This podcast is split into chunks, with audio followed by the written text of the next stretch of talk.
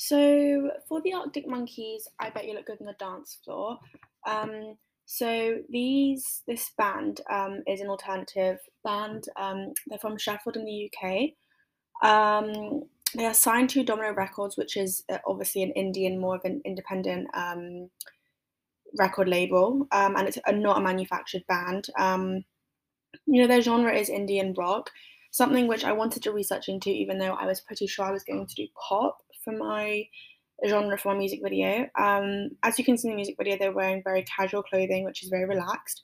So that kind of shows their audience that they're real and authentic. Um, there is intertextuality of the old grey whistle test, which obviously could bring in older audiences as they will know what it is because they can obviously recognize what um, that is in their music video. So that would also engage older audiences, although they are a teen band. Um, they have low production values and low quality.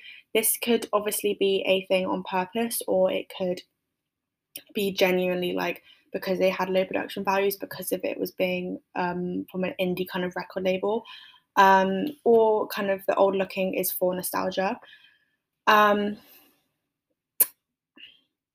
They kind of got big through MySpace, through regularly communicating with fans. They have a niche audience.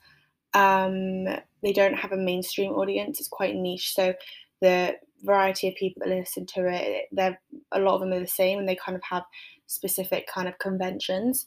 Um, Alex Turner is the main person in the band, which you see a lot, as and you can see in this music video. It is a performance music video. There isn't really any narrative to it, but it is really real and authentic, just like you are at a concert themselves. Um, the target audience is towards young teens, young adults, and they're not signed. Um, so obviously, having like an indie label is very different. Your production of your music videos is going to be lower, whether it is supposed to look like that or not.